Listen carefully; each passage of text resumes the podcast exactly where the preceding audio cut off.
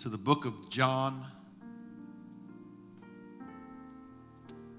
We'll start at chapter number 12, verse 12 and 13, then we'll back up.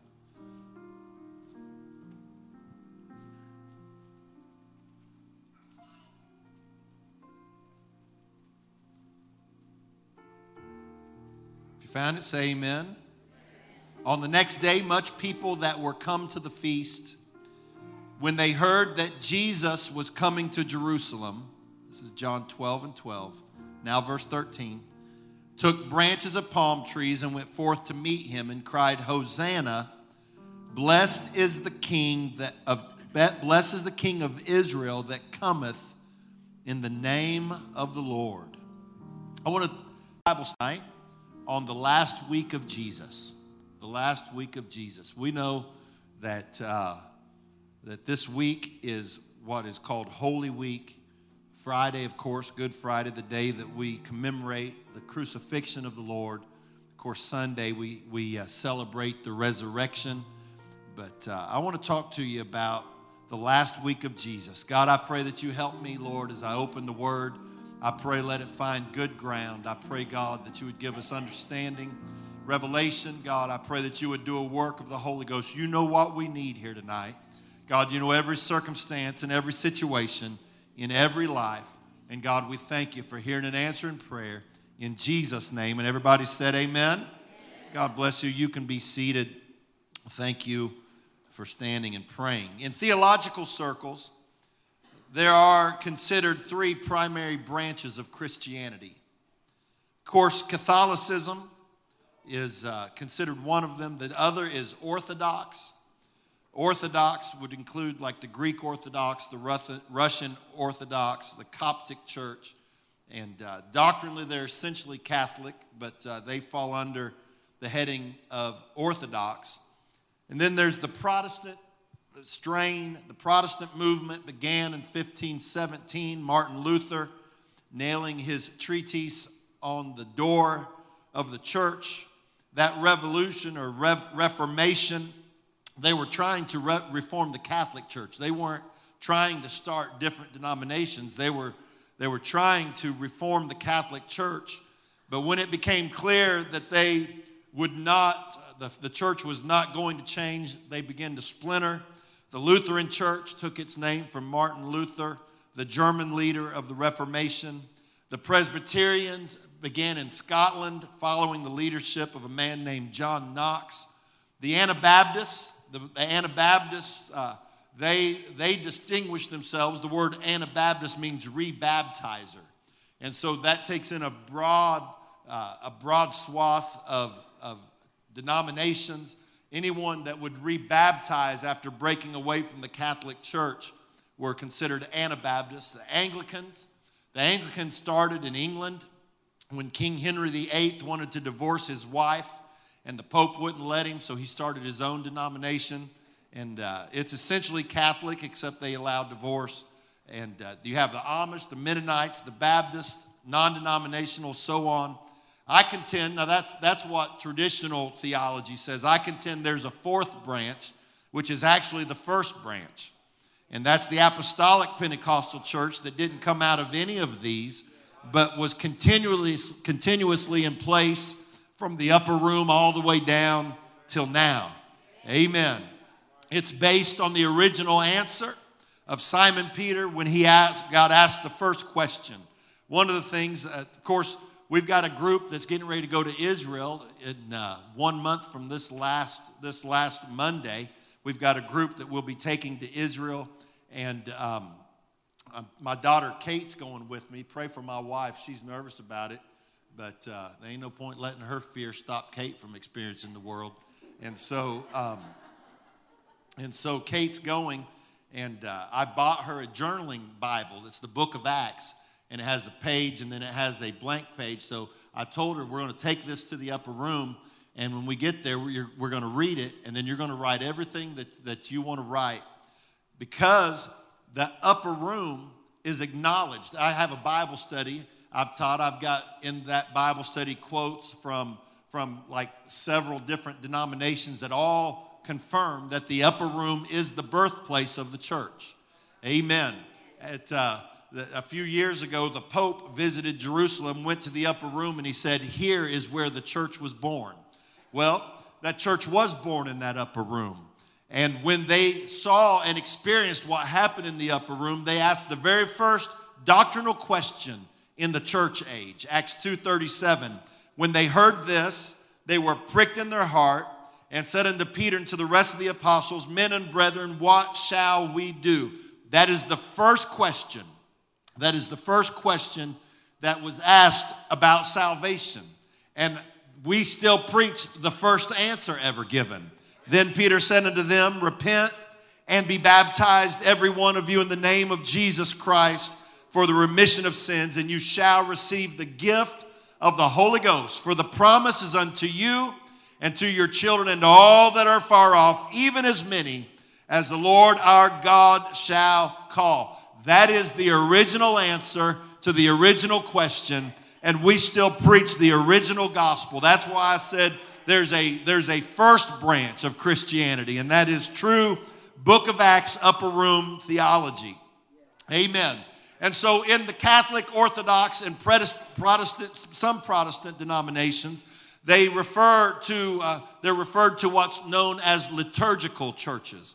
A liturgic, liturgical church is a church that follows a very rigid order of service. Uh, liturgy is ceremony, ritual, rite. And so they have a list of rituals that they do. They burn incense, they do this, they do that. And uh, they, they use this former, formal structure of worship that's been passed down to them by tradition. Now, we're not what you would call a liturgical church.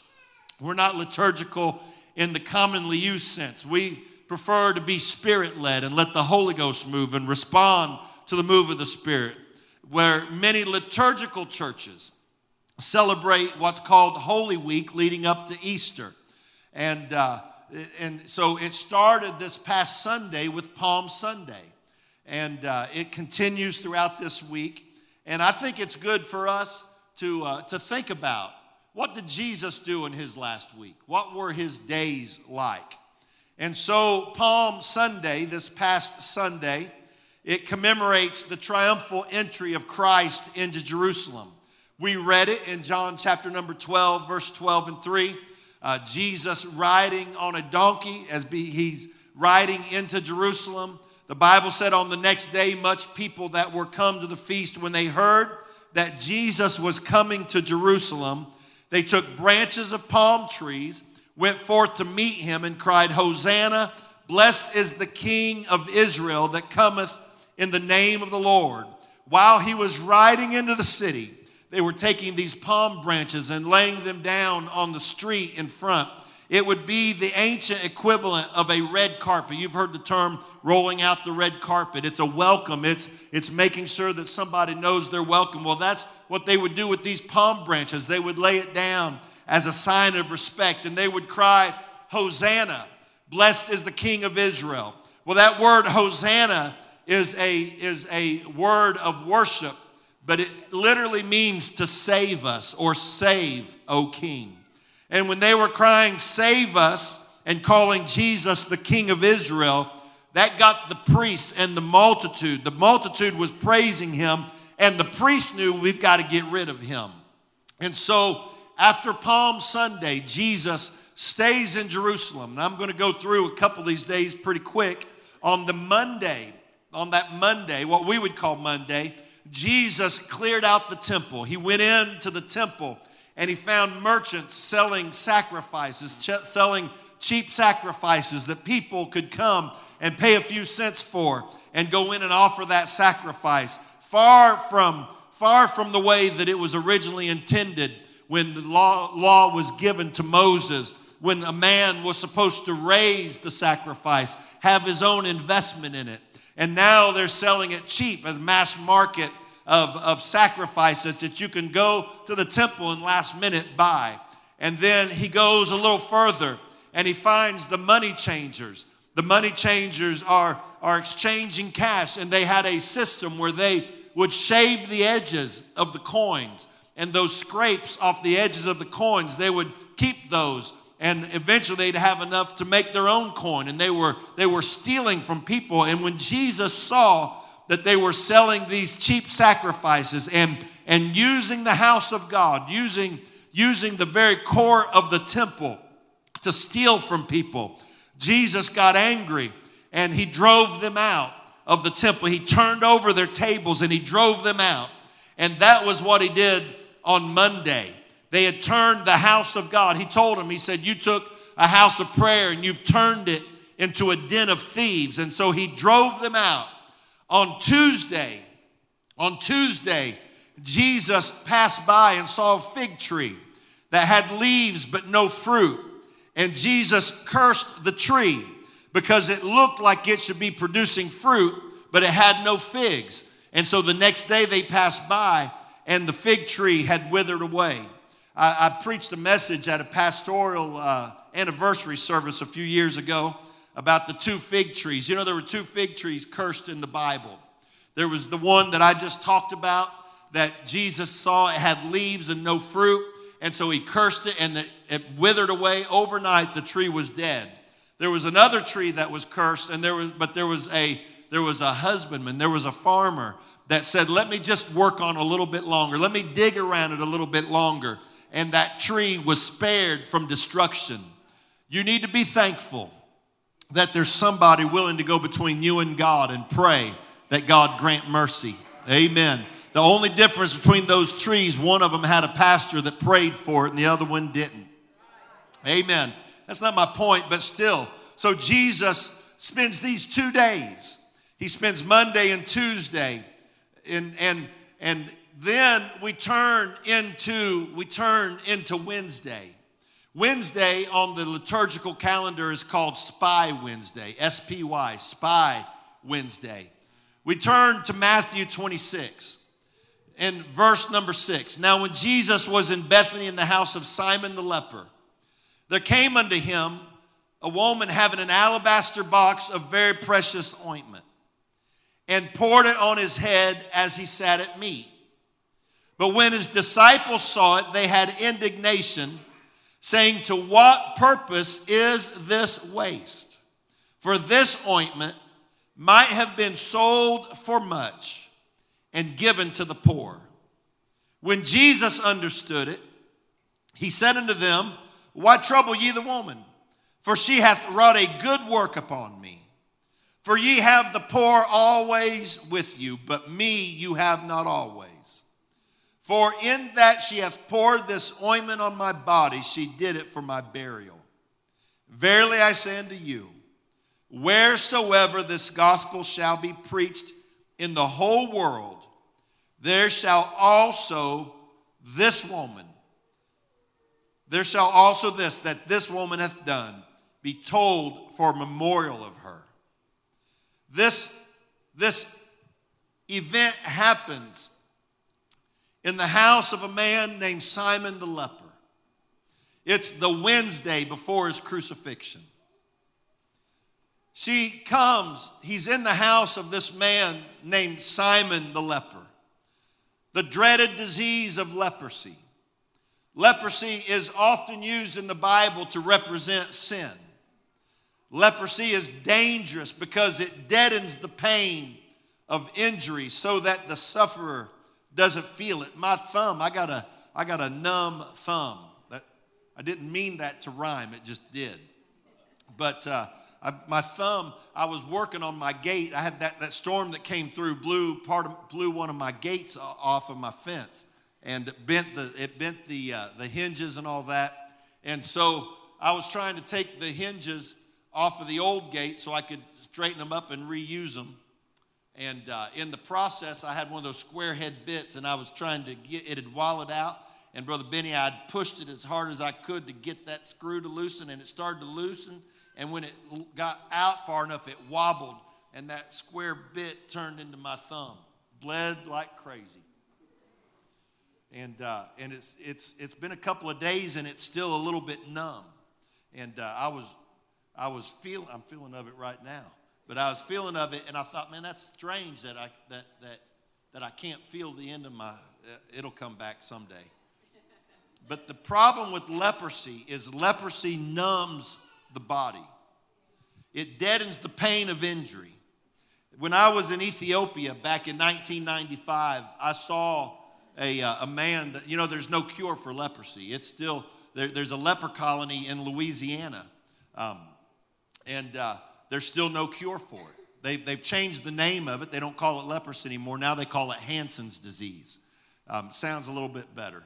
But leprosy deadens the pain of injury. When I saw that leper in Ethiopia, he had, he had, he had wounds all over his body because he could step off the, the, the curb of a street, break his ankle, and not know it, just walk on like he, like, because he can't feel the pain of the injury. He could burn himself and, and never know. Just keep on just keep on using the hand because you can't feel the pain. And that's one of the reasons why leprosy is likened in the Bible to sin because once you start sinning, it deadens your response to it.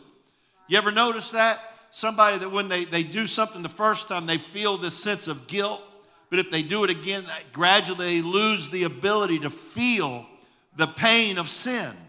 And so these lepers, this, this man Simon the leper. leper leprosy was so dangerous, one, probably the most deadly disease in Bible times, to the point that, uh, that if a man was found to have leprosy, he was required to go outside of the camp, live by himself, or live with other lepers because he wasn't going to, he wasn't allowed to come in the camp and spread the leprosy. If, if a man had leprosy, his garments had to be had to be looked at by the priest.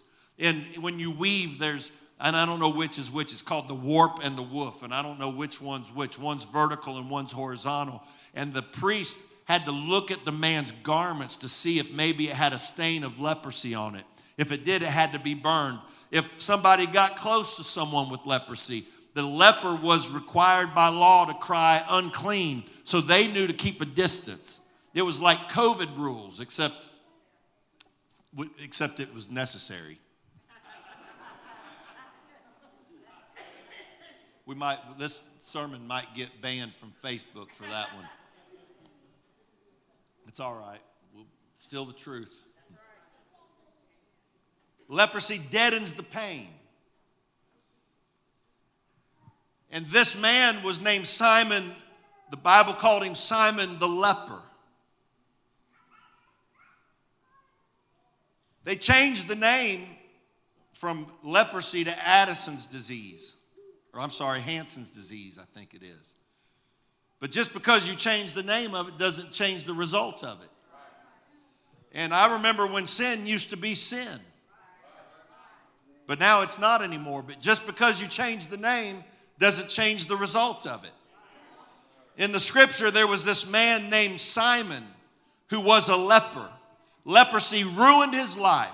It isolated him. It made his life miserable. It was a death sentence, no cure for it. There's no mention of anything about this man in this particular passage, Simon. It doesn't say anything about his integrity, his character, his values.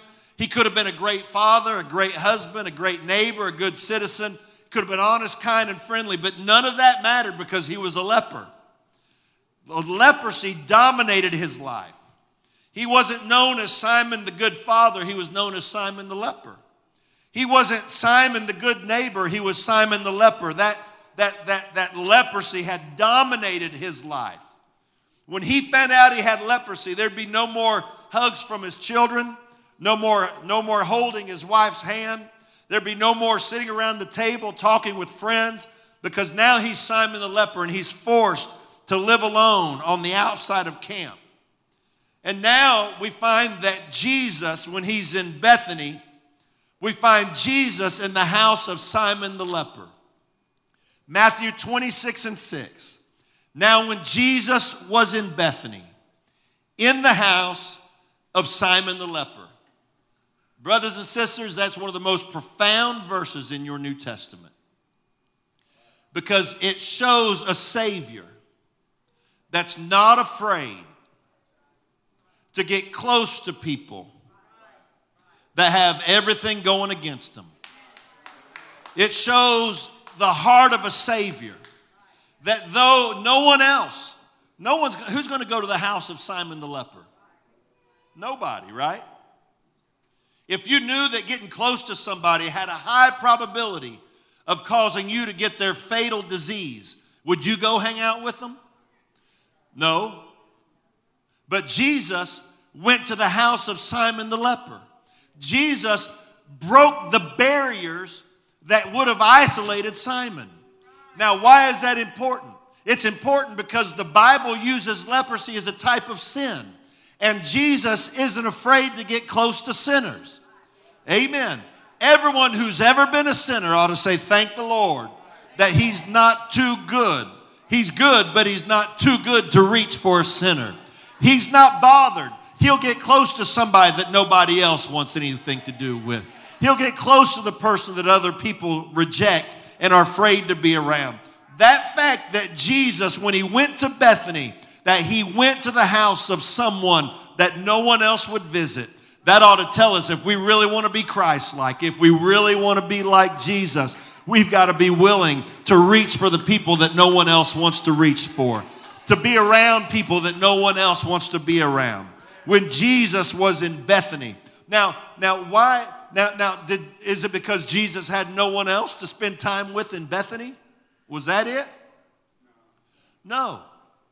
How do we know that? Because the family that Jesus may have been closest to was from Bethany.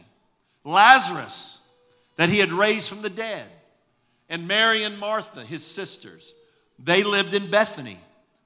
And so it's not like he didn't have, I mean, here he has a family that may be his best friends that, that in, in, the, in the Bible that he could have gone and spent time with, but he goes to the house of Simon the leper. He doesn't just hang out with people that he knows that he's close to. I'm talking profoundly about somebody that goes against what nature says. I mean, let's be honest. Sometimes, as soon as church is over, we rush to get to our best friends and we'll walk right by a guest to get to them, won't we? Amen. Y'all here? Praise God. Jesus didn't go to the house of Lazarus and Mary and Martha. He goes to the house of Simon the leper, the place where no one else would go. The Bible said that while he's at the house of Simon the leper, this is the Wednesday before his crucifixion, while he's in the house of Simon the leper, verse 37 of Luke 7. This, this is the same, we were reading the Matthew 26 version. In, in Luke 7 37, it says, Behold, a woman in the city which was a sinner, when she knew that Jesus sat at meat in the Pharisee's house, brought an alabaster box of oil. I want to back up. This is the same story. I read the Matthew version, I read the Luke version. Here's what Matthew 26 and 6 says. Now, when Jesus was in Bethany in the house of Simon the leper. Now let's read Luke 7 37 again. Behold, a woman in the city which was a sinner when she knew that Jesus sat at me in the Pharisee's house. It's the same house, the same story. If you read the Matthew 26 version, this lady comes, she opens her alabaster box of ointment, pours it on his head. She, uh, and, and, and the disciples get mad because she wasted the money. Luke 7 37, there's a woman in the city, a sinner. She knew that he was at the Pharisee's house. You notice, it's the same story, the same house. But he's called Simon the leper in one passage, and he's called a Pharisee in the other. Anybody know anything unique about Pharisees? The Pharisees were notorious. They were notorious for being strict followers of the law. You almost could not please a Pharisee. They were the, a Pharisee was the one that was standing there and he saw this poor lady with and, and she's standing there praying and she has nothing. She has nothing. And she's she's poor. She has two little, you know, and and and, and here he's standing next to her, and here's his prayer God, I thank you that I'm not like her.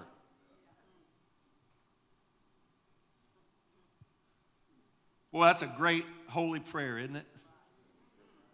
Thank you, Lord, that I'm not like her. The Pharisees were a sect of Jews that there was no one good enough for them. They were known for looking down their noses at people because they couldn't measure up. And the, lep- the, the Pharisees believed that if somebody got leprosy, it was the judgment of God. It, because they had done some sin, they had done something. And God judged them by giving them leprosy. And that's great when you're Simon the Pharisee. But when you become Simon the leper and you realize that what happened to someone else could happen to you, now it's a whole different story, isn't it? Have you ever known people that it, when it was somebody else's kid, they wanted judgment? When it was their kid, they wanted mercy?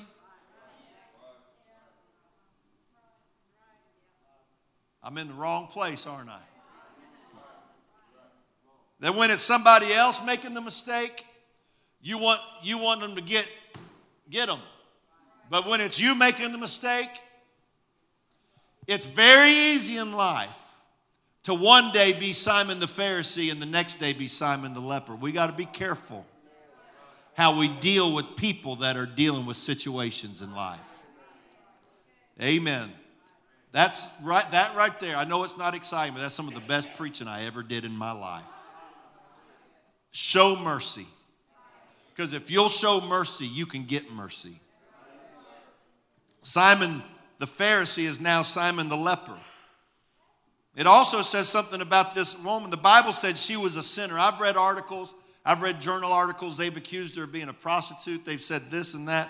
All the Bible says is that she was a sinner. It doesn't say what kind of sinner. She was just a sinner. And when she goes, she goes to the house of Simon the leper to, to find Jesus. It tells you something. As bad as leprosy is, it's worse to die a sinner. She would rather risk leprosy to find Jesus than to live the rest of her life without him. Let me just say that whatever you got to do to get Jesus is going to be worth it all. Whatever you got to do to find him is going to be worth everything. Amen. And so she goes to the house of, of Simon the leper, and there, now we're going to go back. We're going to go back to Matthew 26. We're telling the same story from two or three different places. Matthew 26 and 7 there came unto him a woman having an alabaster box of very precious ointment and poured it on his head as he sat at meat. But when his disciples saw it, they had indignation, verse 8, saying, To what purpose is this waste? to someone who isn't interested in worship. Worship is always a waste. To people that don't really need Him, worship is always a waste. I've watched people come to church, and while everything was good, they just come to church and sit and show up, never respond, never get. But you let something rock their boat, and all of a sudden worship's not a waste anymore. This lady knew she was desperate. She knew she needed him. But the guys that had been with him all this time, the ones that, that, that had seen him walk on water, that had watched him raise the dead, the ones that had seen him heal diseases, open blind eyes, that, that, the ones that had seen him every day do all those miracles, if anyone should have known that he deserved whatever was poured out on him, it should have been those guys, but they were so accustomed to his presence that they failed to appreciate when a sinner came and just gave their best that they had. Luke said the ointment was spikenard and it said it was very precious. That particular, that particular uh, element, that spikenard, is from a plant that grows high in the mountains. It's, you can find it in the Himalayan mountains of Nepal, in China, and in northern India. It grows to about three feet in height, has little pink bell shaped flowers. You only find it between 9,800 feet and 16,000 feet of elevation. The nearest source to Jerusalem is 2,900 miles away. It was so precious that a pound of it cost the equivalent of $40,000. The amount needed to make perfume was at least a year's wages. This lady brought something that was very expensive and rare. And you don't walk down the street with an alabaster box of spikenard and just happen to decide when, when she left her house, wherever it was that she hid her valuables, she went to that place knowing that I'm taking the best I have to Jesus. I'm taking the very best. I'm not just, I'm not, it's not an afterthought. She planned her worship. Can I tell you that we should never come to church and say, well, if they sing my favorite song, then I'm going to worship. Or if, if they, if I feel just the right way, then I'll respond. When we walk out of the house, we ought to have our alabaster box in our hand and say, I'm going to give God my very best. I'm giving him everything. This is the Wednesday before he died. She brought something precious. And so she comes to worship.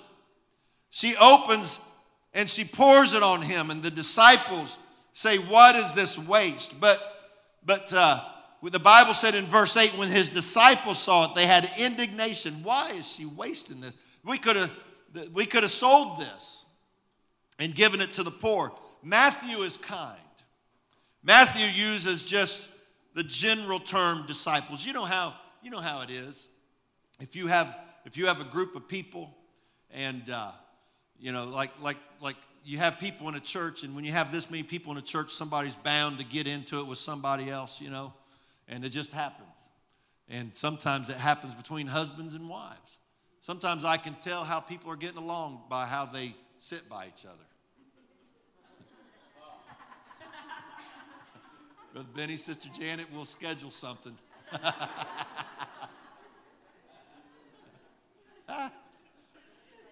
That's great. But it's, it's inevitable, it just happens. And sometimes, if, if one person in the church offends somebody else and they leave the church, they say the church offended me. When really it was one person or two people. Well, when you look at this passage of scripture, Matthew Matthew's nice about it. He says the disciples had, he didn't, he didn't call anybody out. He just, the group, the disciples had indignation. Here's how John said it John chapter number 12, verses 4 and 5. Then saith one of his disciples, Judas Iscariot, Simon's son. I mean, Matthew, Matthew, he just paints the broad picture. John basically just says, You right there, stand up. Judas Iscariot, Simon's son, which should betray him. Why was not this ointment sold for 300 pence and given to the poor?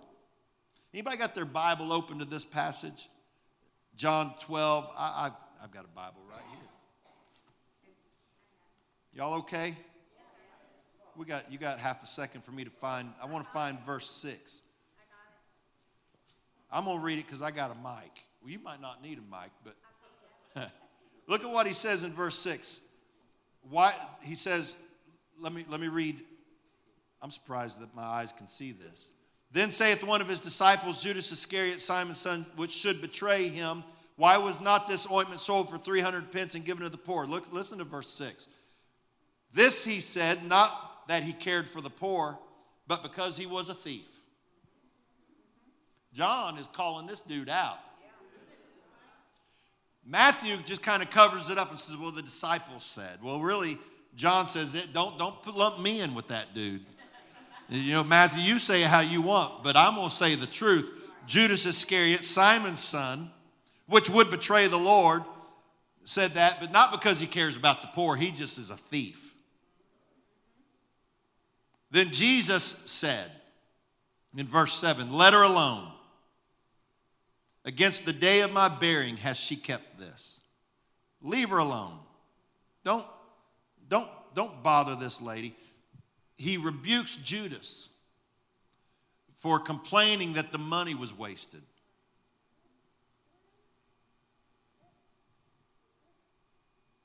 You ever wondered? Have you ever wondered how somebody like Judas can go from walking with Jesus, watching him work miracles? I mean, he watched, he watched Jesus take the bread and break it and pass it out to thousands. He watched Jesus while he, while he was in the boat, he watched him walk on the stormy waves. He watched him raise the dead at Lazarus' tomb. He watched him raise the widow's son, watched him cast the demon out of the boy that threw himself into the fire and then tried to drown himself in the water. He watched all that for three years. How could he then turn around and sell Jesus for 30 pieces of silver, a slave's price? How do you go?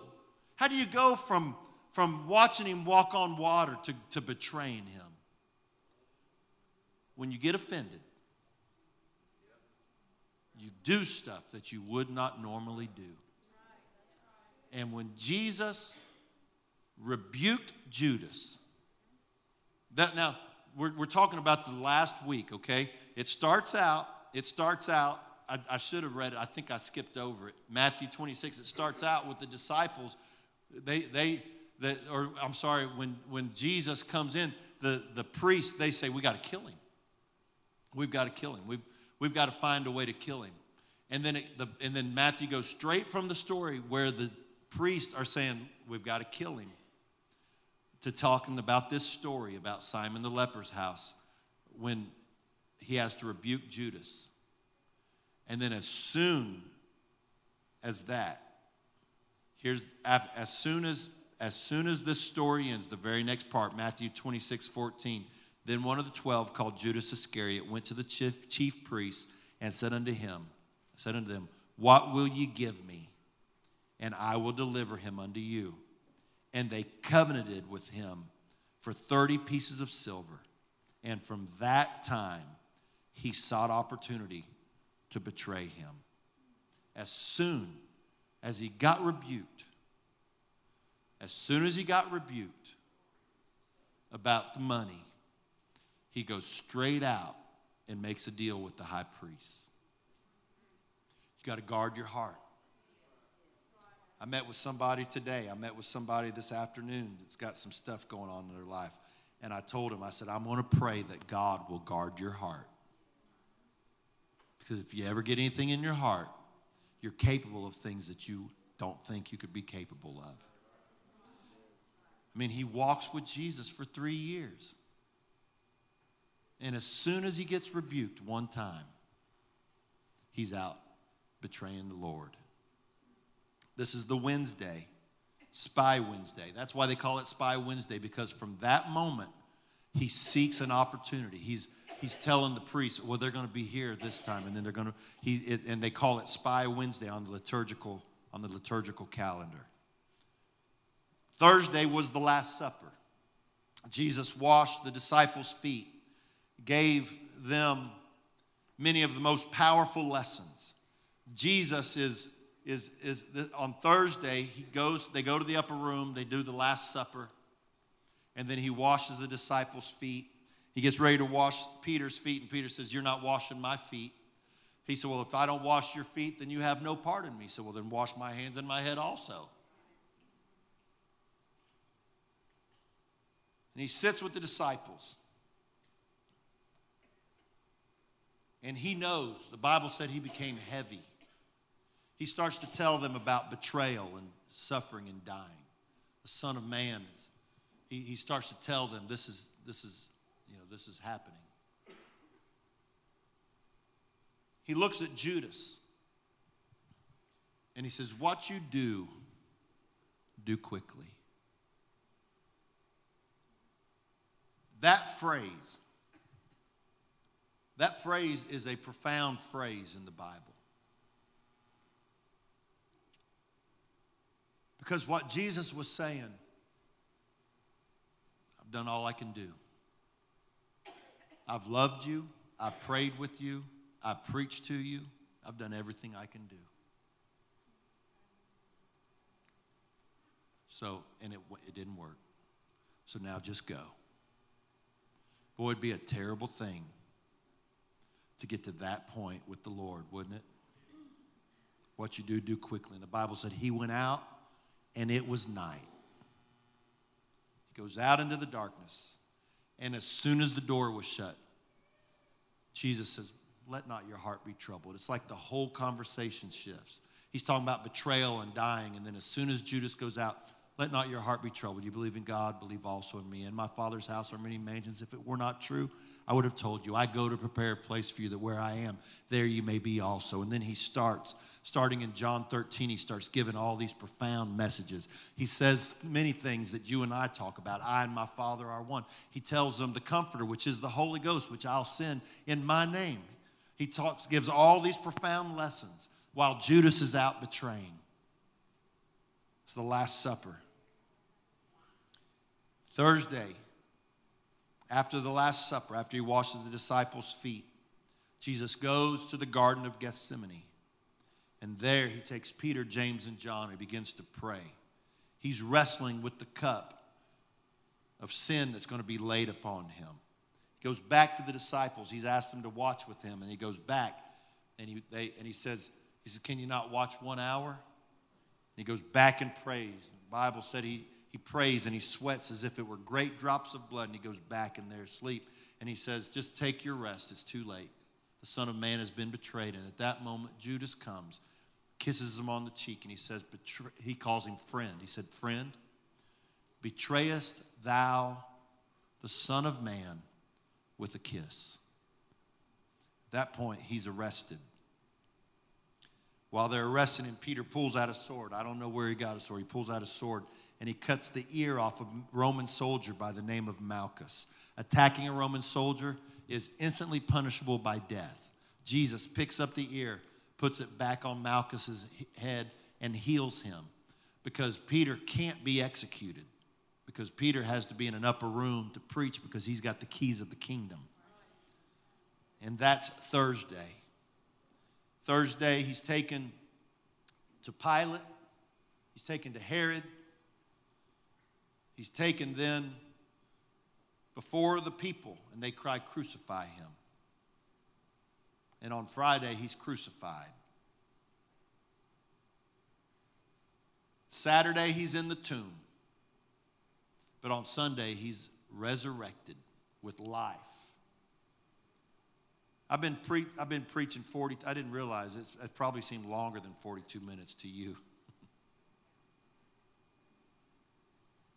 But it's amazing how much of the Bible is crammed into one week, isn't it? When we start thinking about, when we start thinking about what this week means, Spy Wednesday, today, right before, he's betrayed. All these things happening, all this stuff going on. I told, I told Brother Robbie Yates on my way up here, I said, Now look, I said, I'm just telling you, I don't have an inspirational one tonight.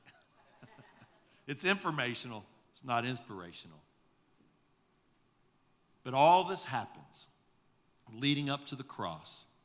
And at any point, if he wanted to, he could have aborted the whole mission and left us to our own demise. But I'm glad, I'm glad that that he went through with it. Aren't you glad he goes to the house of Simon the leper? Aren't you glad he goes to people? Aren't you thankful? Aren't you thankful that even, even at the very end, he looks at Judas and he calls him friend? Judas has treated him as an enemy, but Jesus treats him as a friend. Amen. Lord, I thank you, God. Lord, for everything that this week represents. I thank you, Lord Jesus, that you went step by step to the cross. You went step by step through all of this last week. And God, you knew you knew the pain of the cross, you knew the humiliation and the suffering. But yet, Lord, you submitted yourself to all of it so that we could be saved.